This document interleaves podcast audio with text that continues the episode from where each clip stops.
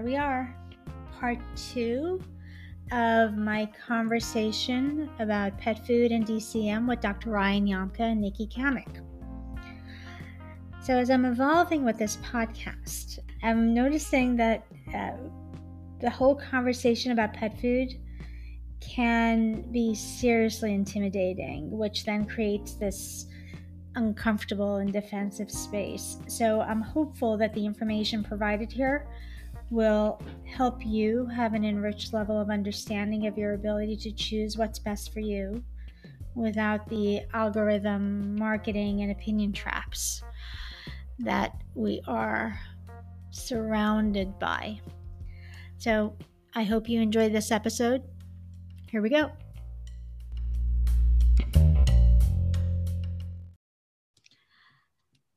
Retailers and consumers are quick to forget. When I think back to the melamine fiasco, my store was open two years.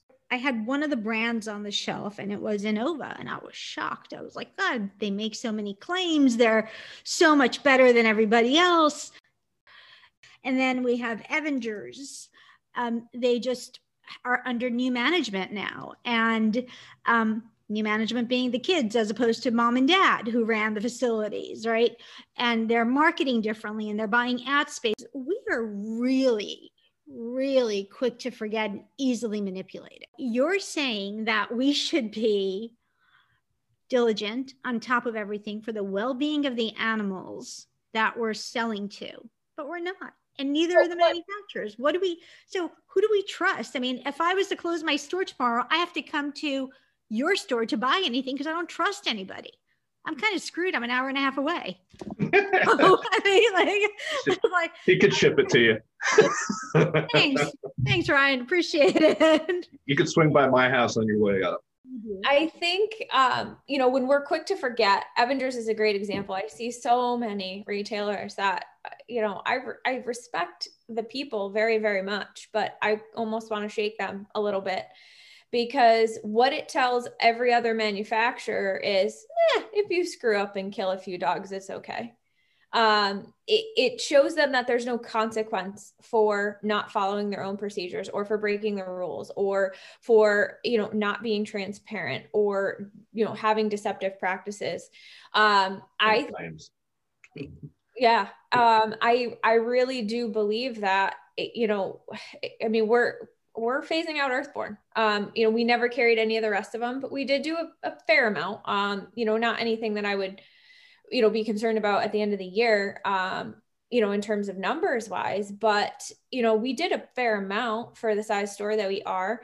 And you know so that makes me question yes it was one plant as of right now. They mm-hmm. weren't following procedures. They were bringing in bad ingredients and sending out bad product but were they not following procedures in their other plants? Um, were they doing the same things in their other plants? Are is that recall going to get bigger? Were they cleaning their machinery? Were they cleaning their storage bins?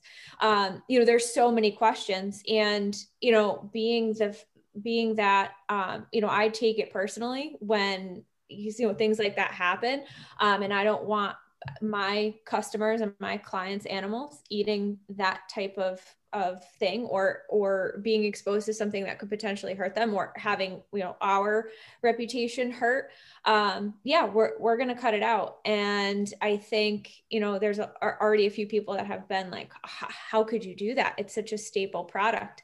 Well we did it with taste of wild. We did it with Fromm um, we did it with a few others. I'm not i'm not afraid of that. And i mean to be honest the customer reaction when you do that it, they're thankful Sure, you might lose one or two, but guess what? They come back. All those Taste of the Wild and Fromm people, they came back um, because they realized that the the industry has significant issues, and they're thankful when there's somebody that speaks up to you know things that are are wrong um, or that are potentially risky. And I'm not afraid to do that, and I know my staff isn't afraid to do that price runs a lot of this and marketing runs a lot of this how do marketing. we educate? Yeah, marketing stuff. It's marketing. How do we, first of all, the, the retailers and the consumers have to come together and we need to start asking questions of these manufacturers. They seem to not, they want to put the responsibility on retail and consumers want to ask the vets and the vets have their view right a lot of views um, and also they're overworked and exhausted and burdened with emergencies and yeah student debt and the world. So there's a lot of things happening and we can put the we can start pointing fingers but in the end the responsibility falls on the consumer and the choices they make for their pets and what questions they're asking.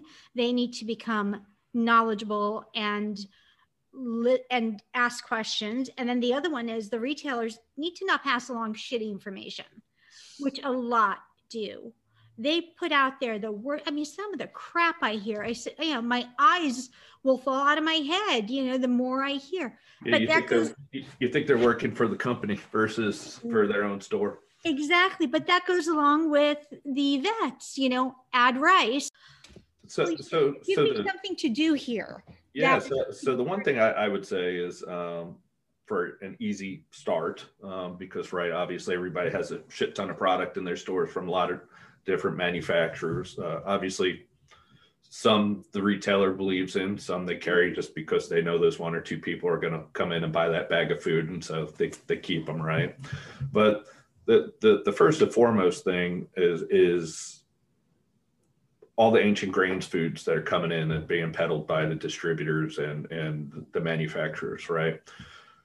The question that should be asked before that even comes into your store is okay, well, what was wrong with your grain free food? Real simple question, right?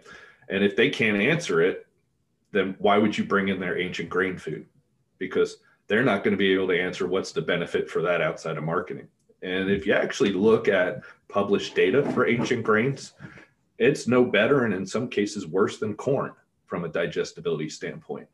Um, so all you're doing is paying for a premium grain when it, it comes down to it because of uh, uh, it's not a big crop, right? It's not a cash crop for a lot of places. And so from the learning of the DCM stuff with the 16 brands, which unfortunately I felt like I was the one fighting for them instead of them fighting for them uh, with all the talks I've given, is that that should be the first question is what was wrong with your grain free food? And better yet, if you believe there is something wrong and I need to take on your ancient grain line, you're going to buy back this food, right? So I can make room to put you there because I'm not going to give you more shelf space because you left me hanging two years ago. Um, and, and there has to be accountability from that standpoint because what happened was, and, and that's why, you know, it all comes down to melamine came down to lack of transparency. DCM came down to lack of transparency. Ancient grains, which will probably be an issue at some point, will come down to lack of transparency. It's as soon as DCM and people started reacting to grain free, all of a sudden it, ancient grains was everywhere, right? And, and I can tell you, when you do that many line uh, extensions, they're not doing their homework before it goes out the door, especially when they're going out that quick, right? Because if you think if you think about normal turnaround time for a nutrient analysis for AAFCO, is typically about three weeks long. And it's usually for vitamins is what takes the longest out of there, right? So probably why Hills wasn't sending out for vitamin D. They weren't going to wait three weeks to, you know, to make sure their premix was good. Is probably the judgment call that was made there, bad one, although. Um, and then digestibility is another 10 days. So for argument's sake, you're talking about a month, right? That is just you doing your homework before just on pilot batches before you go and ramp up and commercialize that product? How many of those companies came out with a product in like less than three months? Right? So i can tell you, you a you don't know enough data just on nutrient variation in lots different lot codes of those ancient grains. Never mind different production runs with those ancient grains in there and how they behave on your animal. Um, and so those are questions that I, I think the retailer deserves to get an answer from is okay so what was wrong with your grain free foods and why did you go to ancient grains? Now i would totally understand if they went back to or they've said hey i'm cool with brown rice and oats and stuff. There's plenty of data on that right? They doesn't mean they shouldn't be doing the proper testing there either but why would you go to a totally new ingredient when supposedly the new hot ingredient, which I would argue is not new and hot, grain free, is what just caused you the issues, right? It's it, you literally jumped from out of the frying pan into the fire on this one. um, and it has the potential to do exactly what DCM did because it all came down to lack of transparency, right? Again, if people would have said, here's my digestibility, here's my taurine and carnitine analysis, uh, it would have debunked a lot of that stuff. And instead, everybody remained silent because they probably don't have it. And I think, uh, Ryan, you have uh, articles on, I believe, pet food industry, but also on Noble site. And then I have some as well, just highlighting all the different questions you could ask. I mean, there's a million of them, um, but I think your articles go over five um, that are pretty straightforward. I tend to get a little too technical, um, but his are pretty straightforward um, because mine are more written for the those articles for me are, are more geared toward the retailer, like the why behind it. Um, but he's got some really good ones for the consumer. Okay. All right. I'll make sure I post that information so both the consumers and the retailers can look at all this. Um, Ryan, you keep talking about digestibility, digestibility, and then Nicci tells me how every nobody's willing to do it because it's an animal rights issue, an animal well-being issue, and testing on animal issue. Can we get to the point here? Why are pet food companies not doing digestibility profiles, and how, if if I can bring this back to DCM, sure, could that have helped in getting the facts out about DCM if if brands were doing digestibility profiles? Yeah, more importantly, pub- publishing them, right? And so, um, obviously, I'd be a hypocrite if I didn't if I didn't follow it. But at least with our products, um, we obviously do all that before it goes out there. But more importantly, we publish it on our website. Um, another company that started doing it, and um, we're starting to see uh, the smaller companies react positively to it um, is Bixbi. They're doing it as well. They're starting to report their numbers, um, as well as a few others. Um, some are hiding behind some of the numbers by giving you a crude protein digestibility and not total tract, which crude protein is always going to be higher. Um, so they would rather pick and choose that one, but we show everything. Um, and it becomes important because that's going to tell you, um, in essence, gives you an indicator is are those nutrients going to be bioavailable to the animal, right? And uh, there could be lots of reasons why that it's not right. It could be the form. So, for example, in corn, uh, phosphorus is tied to a compound called phytate, which makes it unabsorbable to the animals. So that phosphorus that's in phytate form in corn and soy really doesn't count as phosphorus because it's not available. And sometimes it'll actually bind other minerals. Um, but it, it also becomes important to find out okay, well, if I'm using a meal like lamb meal, chicken meal, whatever, well, that already gets ultra processed by heat, right? And has heat damage and things that go on. And then if you put it in kibble, it goes through that as well. Well, it gives you an indicator of, you know, after I go through all that processing, are those nutrients still going to be available? And more importantly, um, you want to analyze your uh, product at the end of production to make sure what you predicted is what you actually ended up with. There's lots of nutrients that are heat sensitive that do get lost. Um, there are also lots of nutrients um, in particular that when heat hits them, they'll combine, uh, in particular the Maillard reaction, right? If you think of the browning effect, like sugar cookies, right? You get that caramelized sugar. Um, same thing goes on with, with meats and sugars to give that roasted aroma. And so, that, and what happens though is when that lysine binds to that sugar, that lysine is no longer available. And so things like that become important. And you know, people if they weren't doing digestibility, they could easily analyze for available lysine versus total lysine. There's benchtop analysis for that.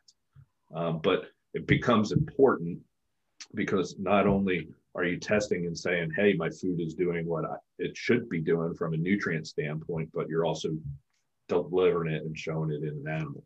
Now, the people that go, "Hey, I don't want to use a third-party testing facility," fine. Five, find six, eight employees and dogs and feed them for 10 days. In the last five days, measure their intake, collect their poop, and send it to a lab. And you can do it that way.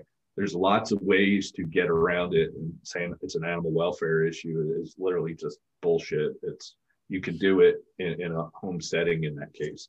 Um, the numbers will probably come back a little higher because obviously not everybody cleans up poo perfectly off of grass.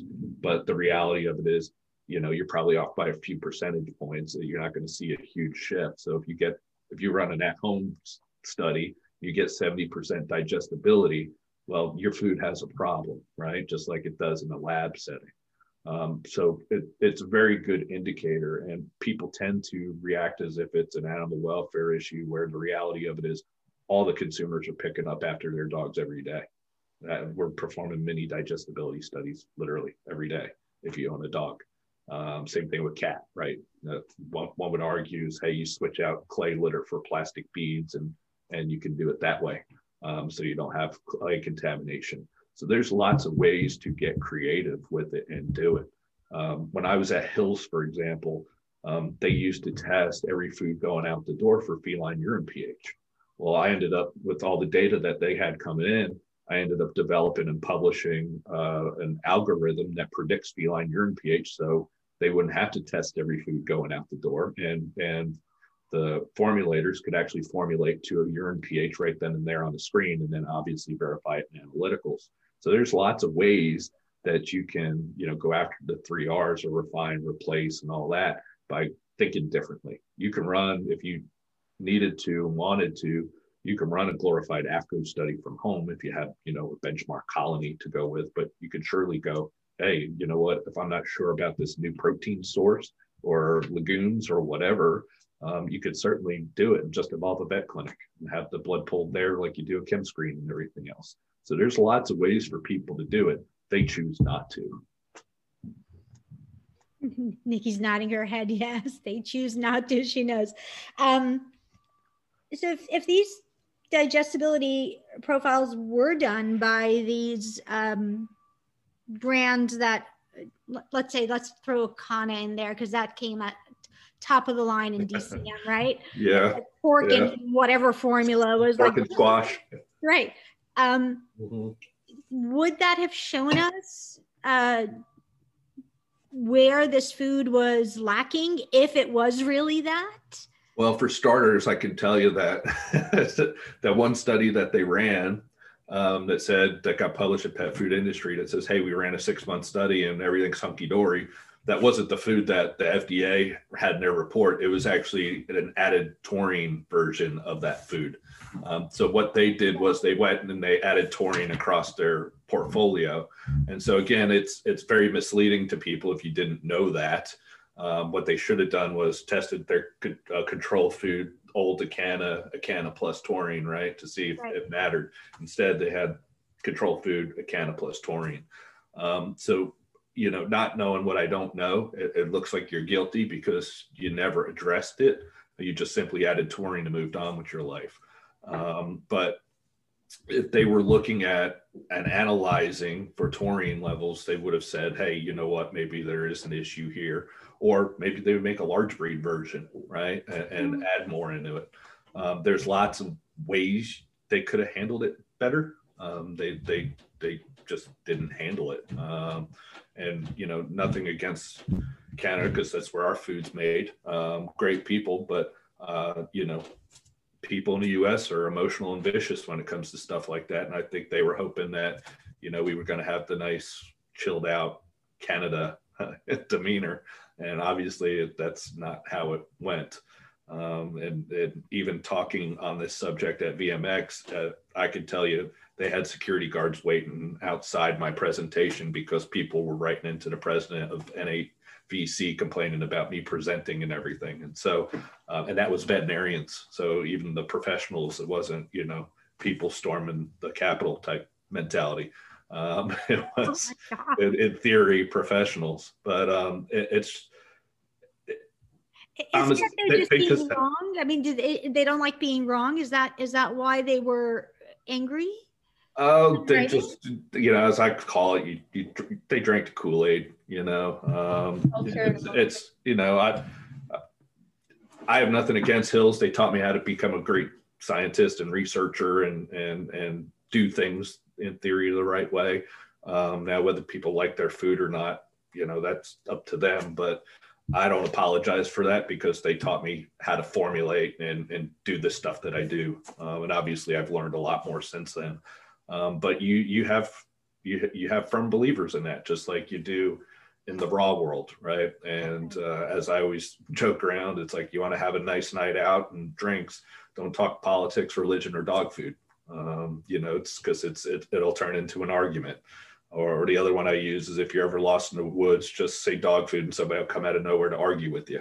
Um, it's it's just a, yeah, it's the reality of it. It's just um, and that's that's what happened. You had real firm believers that you know hey here's a reason to trash everything that i don't want to say they don't know they didn't take the time to know some believe that you know when you enter the market you need to go to the veterinarian and ask for approval um, which is bullshit right and and some will tell you well Blue Buffalo or whoever's just a marketing company. Well, I got news for you. Hills and Purina and all them spend a lot more marketing to veterinarians than Blue was doing to consumers. so uh, a lot of people don't realize that type of stuff. But to answer your former question about why aren't a lot of companies putting all this data out there, um, it's very simple. If you have a big portfolio and you have one food or two foods that stink from a digestibility standpoint, they don't want you comparing within their product because you might it might bastardize a product that's selling really well. And so you, you don't know what you don't know, right? Mm-hmm. Um, the the question that you know I always struggled with, and and fortunately, when you do your own startup, um, you don't have sacred cows, and you can build the food the way you want to build it, and off you go. Well, we started with the premise of why does a product have to be 90% digestible only in a therapeutic food. It, it should be for that for a regular over the counter in the retailer food. Why should I have to wait to you know have GI issues before I have a highly digestible food for my dog, which from an ingredient standpoint is no different than the over the counter stuff. There's no meds in it or anything.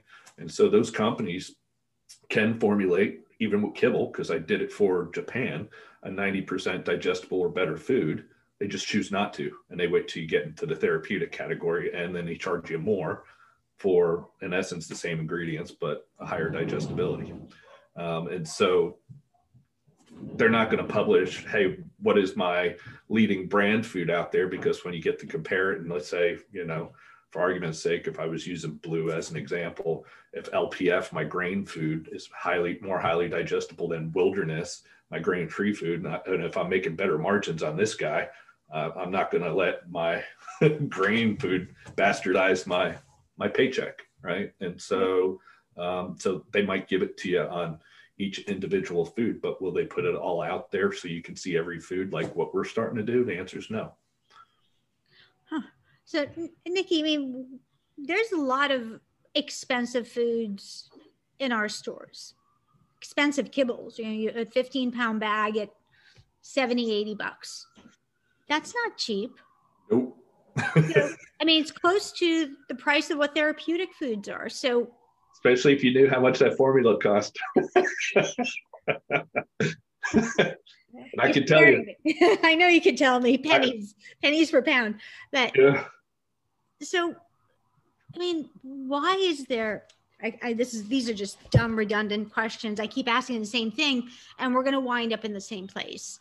Um, there is comfort that the consumers need to have. And there's a comfort that the retailers want to give but how much of it is real and how much of it is perceived? A lot of it's perceived uh, a lot of it's marketing because i'll tell you if some of those companies with oh gosh 70 80 dollar bags of food that are 15 pounds actually gave you data uh, you wouldn't want to pay that money for that food anymore. I'll tell you that right now. And, and, uh, and if you think about it, you, you, know, and this is, and this goes back to your short-term, uh, you, you know, short-term memory comment that you made earlier, right? It, the, and the one thing um, for people that were in the industry, unfortunately, I was and had to make calls when I was at Hills Outbound, was the melamine recall, right? It's like, what did that show us? That canned food was the one co-manufacturer was making canned food for the entire industry, whether you're paying 99 cents a can or $4 a can. Yes. And it was using the same wheat gluten coming from China.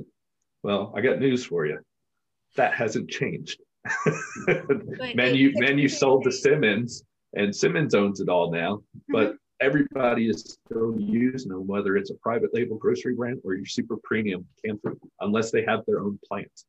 Um, and they're and, using the same lamb as you know, like this brand is this brand that's low on the totem pole of you know being looked at as a great food um, is using the same lamb meal as this other brand that makes major claims and puts a lot of money into marketing.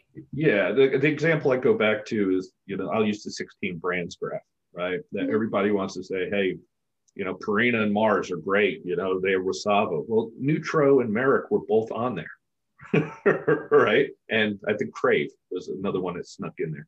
And they're both owned by Mars and by Purina. Right. They don't go when they go buy peas. They don't go, hey, this is Merrick's peas and this is our peas. You go buy your volume for the year because that's how you're going to get the cheapest price, right? So I'm not going to buy special peas for Merrick that are going to cost me a buck a pound versus crap peas. And I just say crap as an example for peas for Purina at you know 60 cents a pound. They're going to buy peas and get it all at 75 cents a pound right? It's about um, merging synergies and cost reductions. Economies of scale. I mean, classic business model, right? Um, and yeah, and if you look at it, like most pouches, most cups, most cans, and tubs, unless they own their own facility, it's going to be coming out of Simmons. There's a reason why you see in in, in um, recent press releases they're growing here, they're growing there, because they, they really own a monopoly on that, unless you have your own canning facility.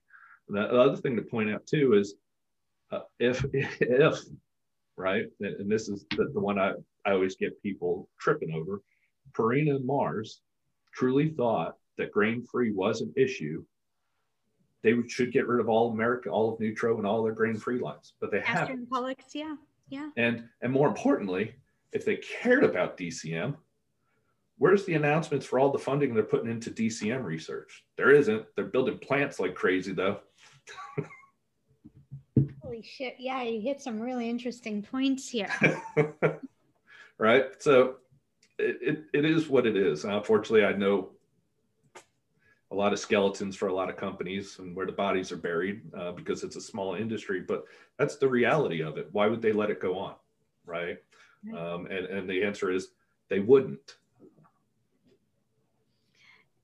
Nicci, what are you telling your uh, your customers? Um, all these skeletons, and you, you and I have uh, have late night text uh, rampages where we talk about how much we hate things. Um,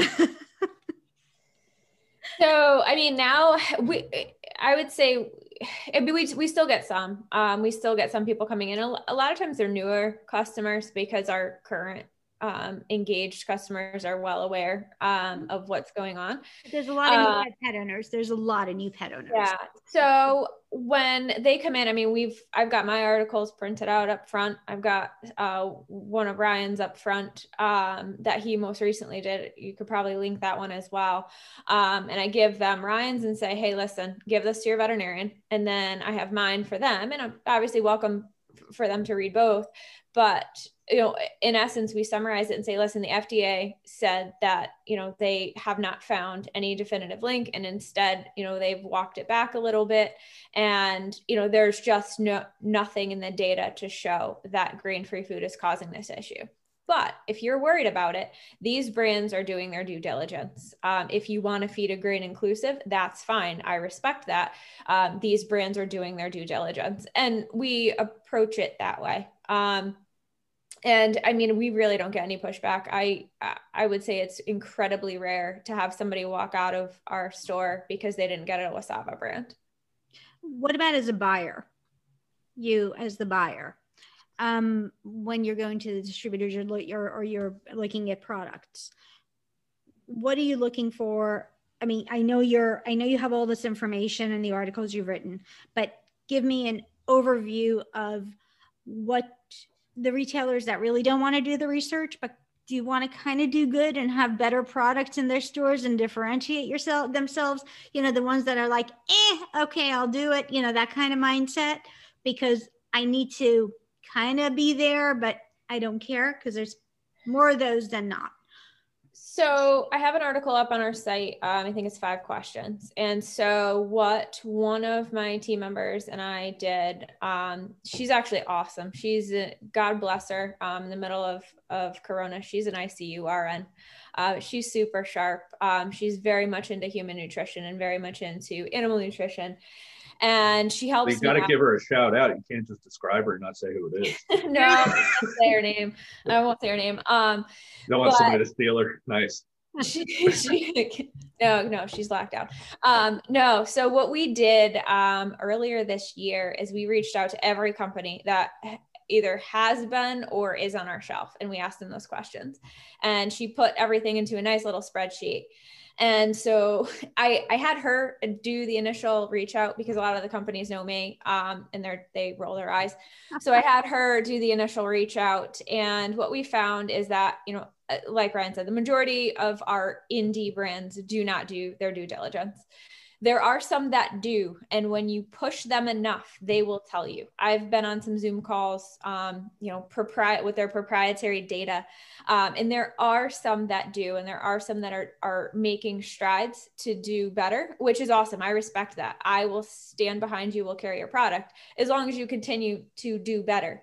Um, and then, you know, obviously there are brands that are not. Um, what I would say is ask reach out to those reach out to the brands that you carry and ask those questions. Push them because some of them would surprise you. They do have data if you push them hard enough.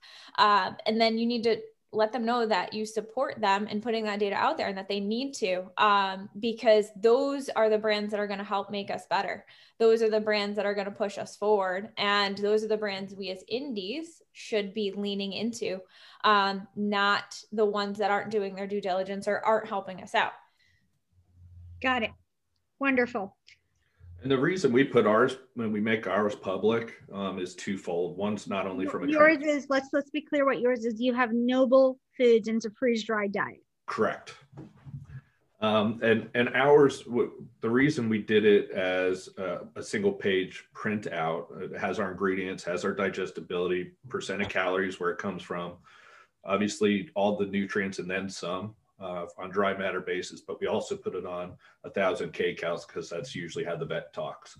But um, we put that out there so when the conversation does come up, our consumers that buy and use our products or feed our products to their dogs, they can print that up and say, okay, what are you recommending and how does it compare to this? Um, and it typically shuts down the conversation very quickly um, because at that point it's no longer, you know, well, this brand hasn't come to me. They see that we've done our homework, um, and then off they go. And, and we actually took it a step further with the transparency as we even list our ingredients and country of origin as well mm-hmm. as packaging origin. Um, and so you know, with us doing that, like I said, you're starting to see, and, and, based off a lot of the articles that I've written about the importance of digestibility and talking about it with all this DCM stuff, you're seeing other companies that are starting to come out and do it. Um, obviously, they're the smaller companies because they get it. Obviously, they also recognize or believe that they are making a better food or a better kibble.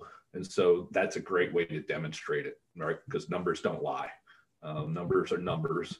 Um, and unfortunately, and, and uh, don't like to beat up on companies because I'm a firm believer in educating and not advocating a brand or humiliating somebody for what they feed. But unfortunately, you've seen recently with Champion, right?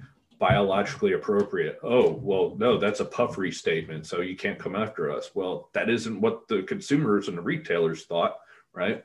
Hey, farm raised fish or, or fresh caught fish when they're all farm raised, right? And free range chicken where they weren't free range. And it's like all of a sudden they're getting dinged on all these lawsuits and they're coming back and finding out, hey, they weren't doing what they're doing. And coincidentally, you know, their transparency council that they were touting about and then doing press releases for no longer exists.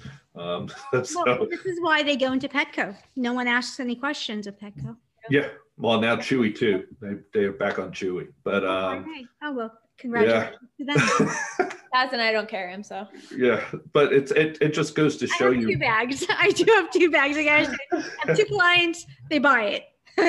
but, but it goes to it goes to show you that you, you know it's really a buyer beware and not only does the retailer have to literally become the expert for what they carry but the consumer also needs to do their due diligence and become their own pet's advocate. And and by you know simply going through those five questions whether you're a consumer or you're a retailer it ends up putting you in a position to make a yes or no decision on bringing that product in.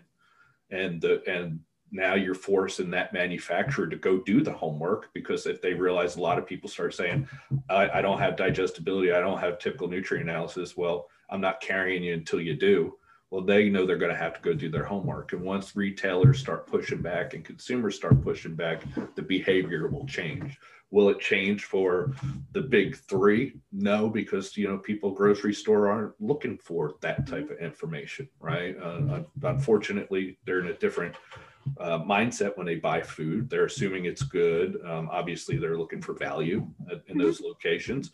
Um, but the people who are shopping in your stores really deserve all those answers because why pay $75 for a 12 pound bag of kibble if they can't demonstrate why it's better than, you know, the 80 pound one for $10? Um, and, and so that's just the reality of, of how, how it goes. And I think in light of DCM, um, it's it, it, really falls on a retailer or the manufacturer to say, how am I doing things different?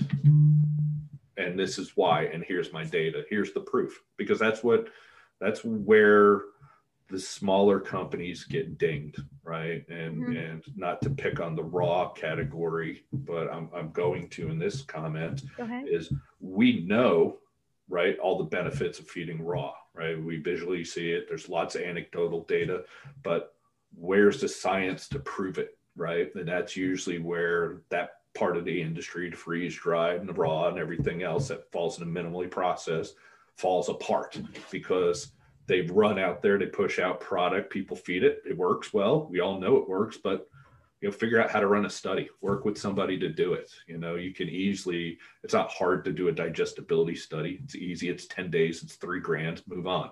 Um, and so that's something as simple as that is a great way to demonstrate the benefits of feeding raw versus whatever. Um, and then obviously you can do um, marketing studies or questionnaires to say, hey, you know what, 90% of the people feed our food see a shinier coat in 30 days. And mm-hmm. you can start backing it up based off of consumers that come in and doing questionnaires. So there's no reason why people can't do it. They just choose not to.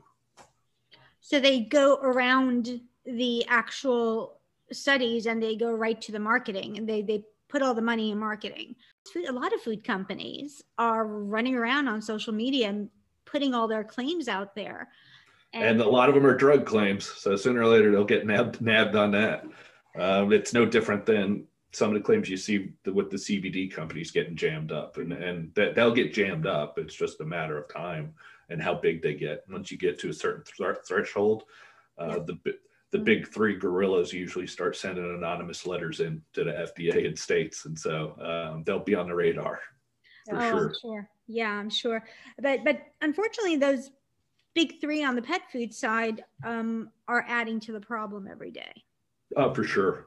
I mean, uh, they they definitely have more marketing power, right? And uh, one that cracks me up. Lobbying power as well. I mean, if they're sitting there at the table along with the rest, rest of the AAFCO representatives and FDA and the USDA, I mean, they are sitting there. Oh, you got they're lobbying on Capitol Hill too, because you got to remember who they're owned by, right? They're they're big chocolate companies and and and. Toothpaste companies. So they have lobbyists as well. So outside of traditional, let me be on this trade organization, they got boots on the ground as well in, in places that matter. Um, the one that'll be interesting to see play out is how Mexico announced they don't want any GMO products coming into Mexico anymore, right? And and most people are not savvy enough to know this. 90% of the corn, 90% of the soy, and about 80% of cottonseed um, which doesn't matter from an eating standpoint for argument's sake, but the corn and soy that's produced in the US, 90% over is GMO. So right now, the Pet Food uh, Institute is the trade organization is having an oh shit moment. What does this mean about US product that we're shipping to Mexico for pet food because mm-hmm. it could have implications there. Oh, yeah. And Mexico is such a huge market for pet food. All of a sudden, in the last three years, the Mexican market just skyrocketed for pet food. So, what does this all mean? It's a big deal. And think about it, right? If if they hold everybody accountable and the US has to reinvent the wheel, I'll call it. So get rid of GMO, go back to natural, right? Because it's like, and, and I go, you know, when people say fresh food and minimally processed food, there's not much data around there. Well, where was where who was feeding kibble before kibble was invented in the 30s, right? The reality of it is we're, we're not inventing a category, we're reinventing it, right? It's it's like we're literally reinventing the wheel. It was already made. We're just going back to our roots or back to basics, if you will. Um, but with the corn crop and the soy crop, for them to do that, it's going to take it's like a three year turnover to get rid of all the GMO and to put in none. And plus, yields and all that stuff will go down. So it'll be interesting to see how that plays out. So, Nicci, are you gonna um, stick it out and pet? Uh, we're gonna see. no comment. No comment. All right. This is the reason why I have Nicci on all the time because we're I, I believe that if we are repetitive because every single time Nicci you're on my uh, on my show and we talk digestibility comes up and of course ryan today oh. and digestibility comes up. it is such a key for every one of these manufacturers to hear this over over and again if we keep sorry, I'm going to shove it down your throats. I'm not getting paid by anybody. And that's why I like doing this. And I want the consumer and the pet retailer to kind of wake up and start questioning what's going on. Right. And this is why I love talking to you, Nick, because you know, you just put it out there. You're a no bullshit person. Thank you. Not, not many of you around. Uh, and, and Ryan. Well, I mean, here's the thing, right? How many retailers, especially in the wake of you know DCM COVID, how many retailers do we see and hear every single day that are bitch moaning, complaining that they have so much work, they can't keep up, they're tired, they're exhausted, their business is going to fail if they have one more bad thing happen. If you step back and just do your homework, your life and workload will become so much easier. The answers become pretty clear about, you know, what products you need to carry depending on your philosophy and how you stock your shelves and how you do your ordering and, you know, the, down to the staff that you have and how you delegate those tasks.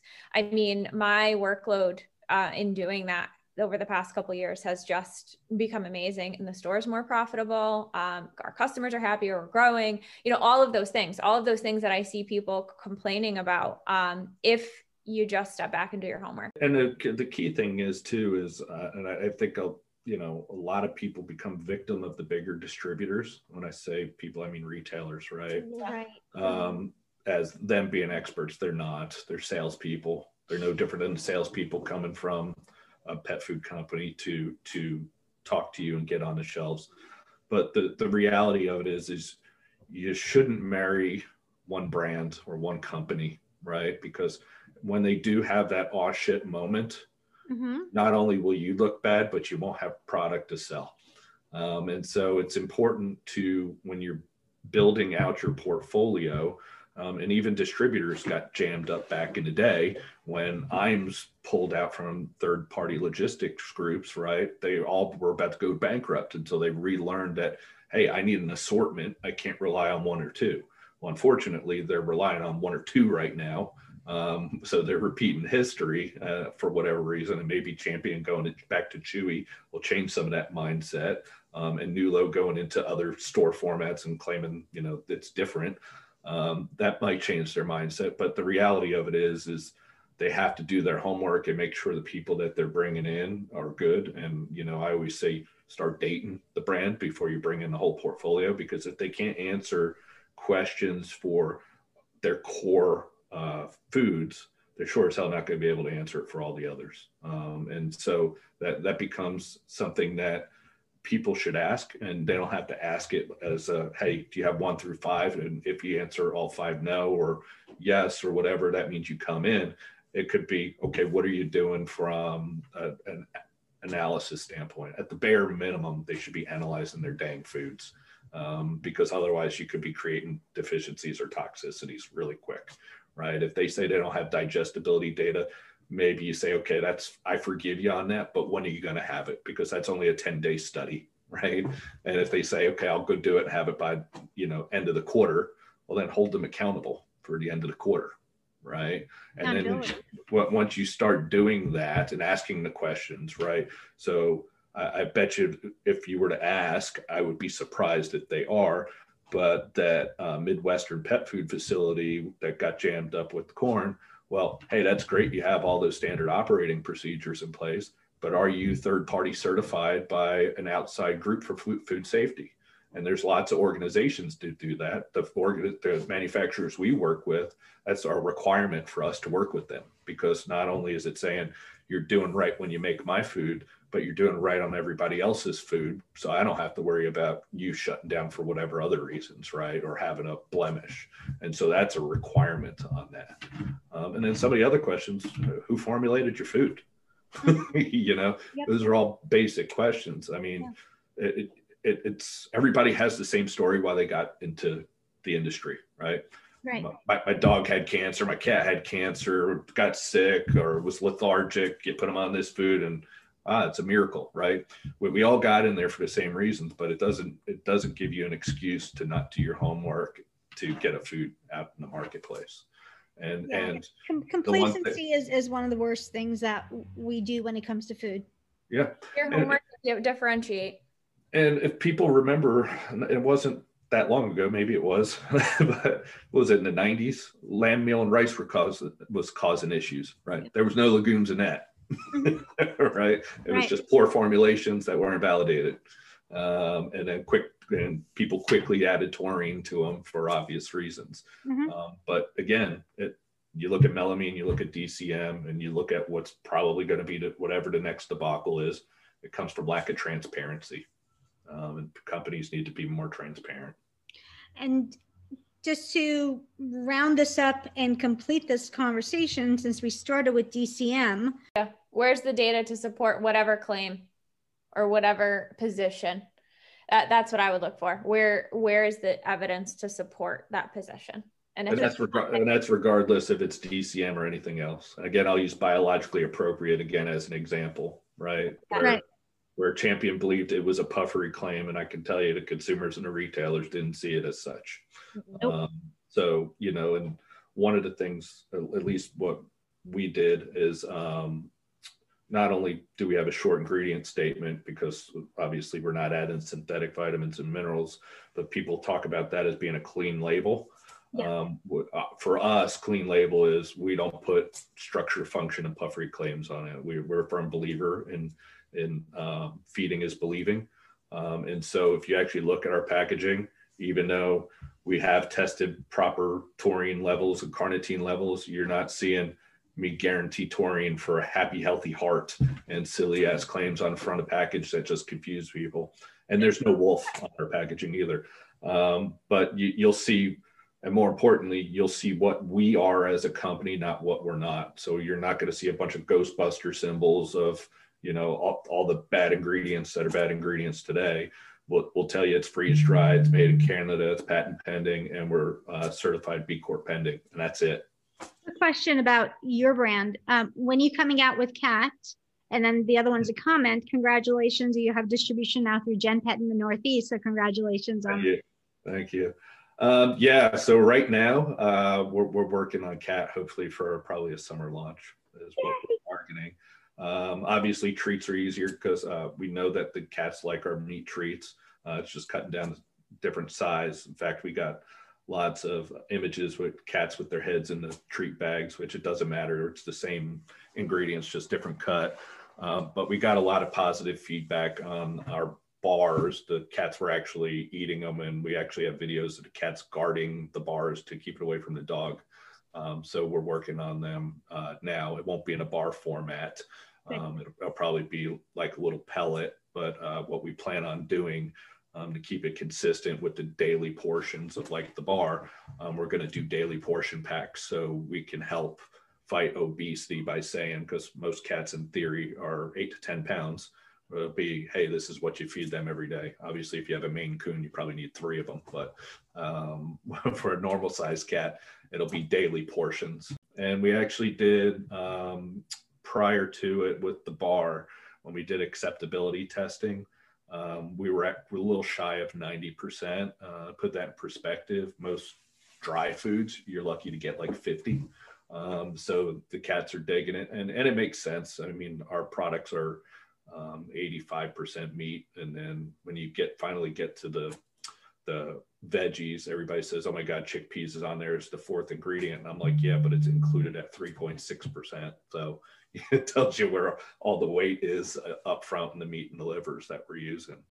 I mean, we have to fit, feed the uh, gut bacteria, right? Doesn't isn't that part of the reason yeah. why you have that in there? I mean, yeah, I mean, you need you need some fiber. You need some fiber in there to feed the gut, obviously, for proper uh, stool formation. Um, okay. You want some stuff to pass out. If I went for 100% digestibility, it'd just be weird. Actually, uh, wrapping up digestibility testing this week on on the cat. So fabulous, good. I can I can't wait because my cats are assholes. But I will let that go. Thank you both so much for being here. And I know we went beyond DCM. So I think I'm going to call this Beyond DCM, DCM and Beyond, because it brings it all back to um, us being diligent and uh, connected with the choices we're making, both as consumers, as retailers, and hopefully as veterinarians and scientists, that we look beyond just what's on the surface. It, it's nobody should be afraid to ask a question and have open dialogue. I mean, that's the reality of it. And if if they don't want to answer it, then you got a question: Should you support them?